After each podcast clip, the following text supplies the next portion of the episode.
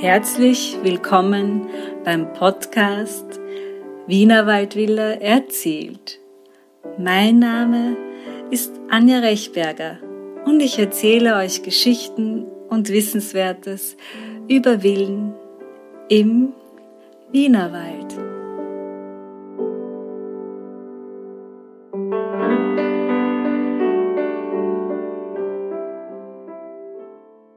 Herzlich willkommen bei der heutigen Podcast-Folge unter dem Titel Albert und Berta, eine Liebesscheidung. Heute möchte ich euch eine Geschichte erzählen, die ich eigentlich nur deshalb erzählen kann, weil ich eben nachgeforscht habe und die Eigentümerin der Historie einer Wienerwaldvilla genau recherchiert habe, und so bin ich dann auf das Schicksal von Albert und Berta gestoßen, das ich wiederentdeckt habe und nun weitererzählen kann. Es geht also um das Ehepaar Albert und Berta, die eine sogenannte gemischte Ehe geführt haben zur Zeit des Nationalsozialismus in Österreich. Das bedeutet, sie war Arierin und er war Jude. Und es geht um ihren Kampf, sich selbst zu retten, aber auch ihr Vermögen zu retten zu dieser Zeit, das über Generationen aufgebaut worden ist. Und man musste damals schon relativ kreativ sein, um sein Vermögen vor den Nazis zu schützen.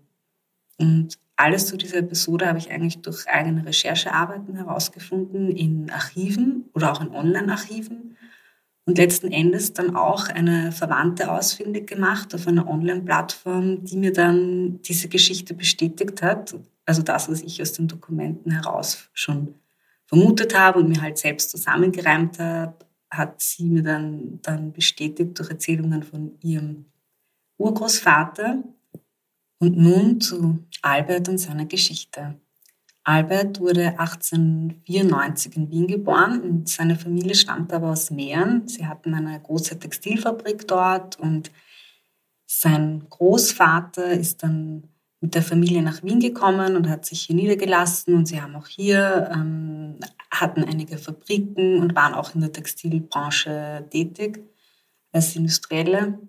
Und ja, sein Großvater kaufte in den 1880er Jahren eine sogenannte sommerfrische Villa im Wienerwald für seine Familie, wie das damals auch üblich war. Also man hat die Sommer dann im Wienerwald oder anderswo in Österreich verbracht und ist dann im Winter nach Wien zurückgekehrt, beziehungsweise sind auch einige immer wieder an den Wochenenden zum Beispiel hin und her gefahren und die Familie war in der sommerfrische Villa. Alberts Großvater hieß übrigens auch Albert und ich nenne ihn jetzt für diese Episode Opa Albert. Also unser Opa Albert hat dieses Haus gekauft und dann sehr viel an dem Haus noch verändert und zugebaut. Er hat ein Lusthaus im Garten gebaut. Er hat eine große Holzveranda noch dran gebaut an das Haus, was damals schon etwas sehr Besonderes war. Und er hat auch noch ein Zimmer erweitert, das Haus um ein Zimmer noch erweitert mit einem Zubau. Also er dürfte schon sehr viel Liebe in dieses Haus gesteckt haben und es dürfte ihm sehr wichtig gewesen sein, dass sich seine Familie dort auch wohlfühlt, denn Opa Albert hatte 6 Kinder, davon 2 Töchter und 4 Söhne, die auch alle oder größtenteils in der Textilbranche waren, aber auch andere Dinge. Also ein Sohn war auch Jurist. Aber es dürfte jedes Kind auf guten eigenen Beinen auch dann gestanden sein. Und ja, er hat dann bei seinem Tod das Haus seinen beiden Töchtern vererbt, der Lucy und der Ottilie. Und ab da erscheint es halt so, als würde das Haus in 2 Teile geteilt worden sein, also in 2 Wohnungen, und eine oben und eine unten. Und Ottilie dürfte das Haus nicht genutzt haben. Sie hat in die Steiermark geheiratet und dort offensichtlich ihre Sommer verbracht. Und Lucy dürfte mit ihrer Familie, also auch mit ihrem Sohn Albert, unter anderem mit dem Sohn Albert, auch in dieser Villa die Sommer verbracht haben. Das weiß ich deshalb, weil ich Nachweise gefunden habe, dass die eine Hälfte vom Haus auch immer vermietet worden ist im Sommer. Da dürfte die Ottilie, die Schwester, das Haus immer vermietet haben. Und Albert wird wahrscheinlich mit seiner Familie viel Zeit dort verbracht haben. Er hatte einen älteren Bruder und eine jüngere Schwester. Und ja, Albert wurde eben 1894 in Wien geboren, wie schon erwähnt. Und als der Erste Weltkrieg dann ausbrach, war er genau in dem Alter, wo er dienen musste, konnte im Krieg. Ich glaube, für ihn war das, so wie ich es jetzt rausgelesen habe, eher ein Privileg. Er dürfte generell ein sehr patriotischer Mensch gewesen sein und leider hat er aber seinen älteren Bruder im Krieg verloren. Der ist gefallen und auch seine Schwester ist ein paar Jahre später an Multiple Sklerose leider gestorben und so war er der Einzige, der übergeblieben ist. Seine Mutter ist dann 1933 gestorben und hat ihre Hälfte des Hauses dann komplett natürlich an Albert überschrieben, der dann innerhalb der nächsten 3 Jahre Step by Step wirklich die Villa wieder im Ganzen zurückbekommen hat. Also er hat dann von der anderen Hälfte seiner Tante sozusagen, die das dann auch schon weiter vererbt hat, also da gab es ein paar Verzweigungen, kompliziertere. Aber er hat dann wirklich 1936 geschafft, die einzelnen Teile der Villa wieder zusammenzufügen und ab da gehörte ihm die Villa alleine wieder. Vielleicht, ja, er dürfte wirklich sehr an dem Haus gehangen sein. Vielleicht hat er einfach schöne Kindheitserinnerungen gehabt und sich auch dort sehr wohl gefühlt, weil sonst hätte er nicht in der Form wirklich kompliziertest versucht, das auch wieder zurückzubekommen und den anderen die Teile abzukaufen oder zu ersteigern oder wie auch immer. Um 1931 herum, also auch noch vor dem Tod seiner Mutter, dürfte er dann Berta kennengelernt haben. Sie haben dann 1934 geheiratet und ja, in meiner Recherche war dann das Nächste, was ich eigentlich gefunden habe, war dann schon die Scheidungsvereinbarung von Albert und Berta, wo Albert ihr das komplette Vermögen, also alles, was er hatte, übertragen hat. Und ich habe gedacht, okay, warum macht man das? Warum überträgt man sein ganzes Vermögen, für das man wirklich hart gearbeitet hat? Also er hatte auch eine Textilfabrik in Wien. Und dieses Haus, also diese Wienerwaldvilla und auch noch einige Wertpapiere. Und er hat alles auf Berta übertragen. Als Scheidungsgrund haben sie angeführt, infolge der Verschiedenheit der Abstammung, Berta F. ist Arierin und Albert F. ist Jude, hat sich eine Entfremdung der Ehegatten ergeben, weshalb die eheliche Gemeinschaft bereits Ende März 1938 tatsächlich aufgegeben wurde. Ja, aber wie ist es jetzt mit dem Vermögen weitergegangen? Also die Firma, die er auch auf Berta übertragen wollte, das hat leider nicht geklappt. Die wurde wirklich arisiert, das konnte er nicht mehr retten sozusagen. Aber das Haus hat sie bekommen und sie stand dann auch im Grundbuch drinnen, relativ rasch. Und auch die Wertpapiere gingen an sie. Wie gesagt, nur die Firma, das haben sie nicht geschafft, obwohl Berta wirklich sehr viel dafür gekämpft hat und auch noch Jahre später dann versucht hat, das Verfahren nochmal aufzurollen und so weiter. Es ist ihr aber nicht gelungen, dieses Vermögen noch zu retten. Ja, und warum weiß ich jetzt eigentlich, dass das quasi keine echte Scheidung war, sondern eine Scheinscheidung? Ich habe das Ganze dann, oder meine Vermutung, also die Vermutung lag für mich sehr nahe, weil er wirklich alles übertragen hat und ich habe das dann mit dieser Verwandten noch besprochen, die ich ausfindig gemacht habe und ihr halt meine Überlegungen dargestellt und sie hat gesagt, ja, also sie hat auch in dieser Form die Version von ihrem Großvater überliefert bekommen. Ja, und das eine ist halt das Vermögen, das man retten möchte, aber das andere war auch das eigene Leben, das sie retten wollten. Im Besonderen Alberts Leben. Albert hat leider die Situation viel zu spät erkannt. Er hat auf das Land vertraut, dem er gedient hat. Das hat auch, dürfte er auch öfter betont haben. Und als seine Cousins geflohen sind, er hatte ja niemanden mehr, also aus der Familie relativ wenig. Seine Geschwister waren schon gestorben. Der hat sich dann, seine Cousins sind geflohen über Indien, die waren Ärzte, das war eine, unter Anführungszeichen, beliebte Fluchtroute, weil in Indien die europäischen Mediziner sehr beliebt waren. Und so hatten die dann die Möglichkeit, über Indien zu fliehen. Er ist damals nicht mitgegangen und hat aber dann eben viel später, wenn er dann bemerkt hat, okay, es ist einfach nicht mehr zu retten, hat er dann noch Briefe geschrieben an seine Cousins, die leider nicht erhalten sind, aber wo er gebeten hat, bitte helft's mir noch und können wir eine Fluchtmöglichkeit noch finden für mich. Leider hat das nicht geklappt und Albert wurde dann 1941 aus Wien deportiert nach Łódź in ein jüdisches Ghetto. Und ich wollte eigentlich, also für diese ganze Zeit dann auch natürlich immer schriftliche Beweise haben für das, was mir erzählt wurde, beziehungsweise ich irgendwo in Zeitungen oder sonst wo gefunden habe.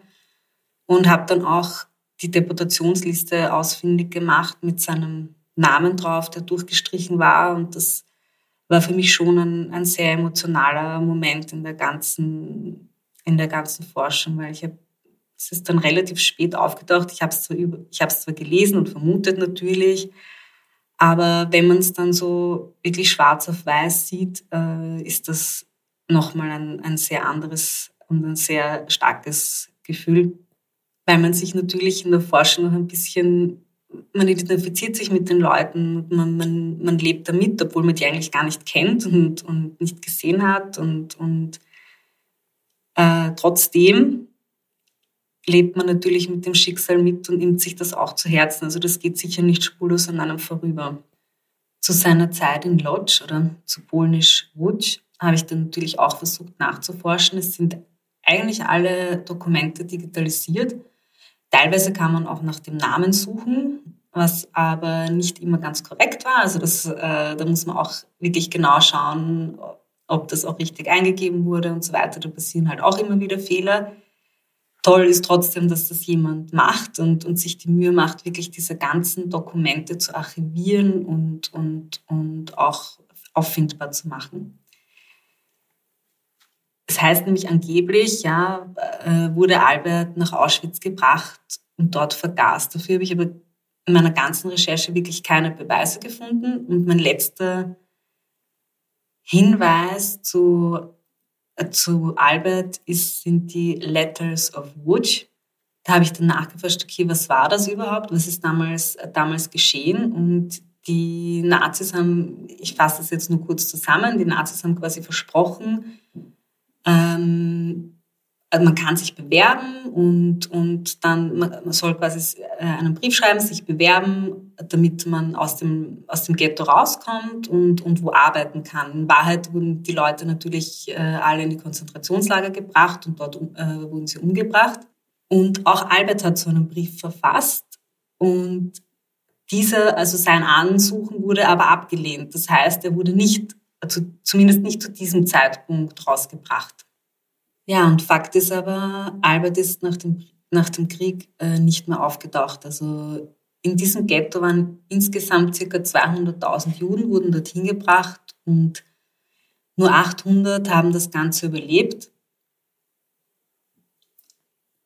Was ist aber mit Berta in der ganzen Zeit passiert? Also sie hat ca. 1941 hat sie wieder geheiratet. Ich vermute, weil sie den jüdischen Namen loswerden wollte. Und sie hat einen deutschen Vermessungsingenieur geheiratet, der aber dann auch nicht mehr auffindbar war, von dem sie sich dann noch relativ bald wieder scheiden hat lassen. Also sie wusste dann noch gar nicht bei der Scheidung zum Beispiel, wo ihr Ex-Mann, wo sich der aufhält. Also sie hat das dann einfach übers Gericht gelöst und hat dann 1948 hat Berta dann Albert als verschollen gemeldet. Ich habe dann vermutet, ob sie vielleicht versucht hat, nochmal die Firma dann zurückzubekommen. Aber dazu gibt es keine Aufzeichnungen, was aber nicht heißt, dass sie das nicht probiert hat. Diese Unterlagen gibt es angeblich auch nicht mehr. Sie gibt an, dass sein letzter Aufenthalt, also Alberts letzter Aufenthalt in Łódź war. Und das heißt, auch sie wusste offensichtlich nicht, wo er weiter hingebracht worden ist, wenn er überhaupt wohin gebracht worden ist. Und sie hat dann kurz darauf auch die Villa verkauft und ist aus Wien und hat sich in Wien abgemeldet. Also sie war ab 1949 nie wieder in Wien gemeldet und sie ist auch nicht in Wien verstorben. Dazu habe ich auch keine Dokumentation gefunden. Und somit ist Berta für mich eigentlich auch ab 1949 nicht mehr auffindbar. Ja, was macht man nun mit so einem Ende in der Forschung? Das ist ehrlich gesagt nicht wirklich befriedigend, wenn man so viel Zeit in die Forschung steckt und dann das Ende eigentlich nicht weiß und beziehungsweise nur vermuten kann. Und ja, was will ich euch damit sagen? Ich glaube, dass man mit so einer Forschung niemals fertig ist und immer noch mehr forschen kann und ins Detail gehen kann. Ich habe dann auch ein Seminar besucht von Herrn Professor Ingenieur Felix Gundacker, kann ich übrigens sehr gut weiterempfehlen. Der macht wirklich tolle Seminare zum Thema Ahnenforschung, wo man lernt, wie man Matriken liest, wie auch Kurrentschrift ist natürlich ein Thema und dann natürlich auch weitere Tipps und Tricks, die dann auch, also er beantwortet auch sehr gerne individuelle Fragen. Und was ich eigentlich am meisten mitgenommen habe, war, dass man manche Dinge auch einfach nicht herausfinden kann und damit muss man sich auch einfach dann abfinden und auch gut sein lassen. Aber was jetzt die Geschichte von Albert und Berta angeht, so weit bin ich noch nicht. Also ich habe definitiv noch Möglichkeiten, die noch nicht ausgeschöpft sind. Wie gesagt, das ist eine sehr zeitintensive Tätigkeit. Und ich werde da definitiv noch weiter forschen und euch natürlich dann noch mitnehmen. Und vielleicht nochmal eine Podcast-Folge dazu machen, wenn ich mehr herausgefunden habe.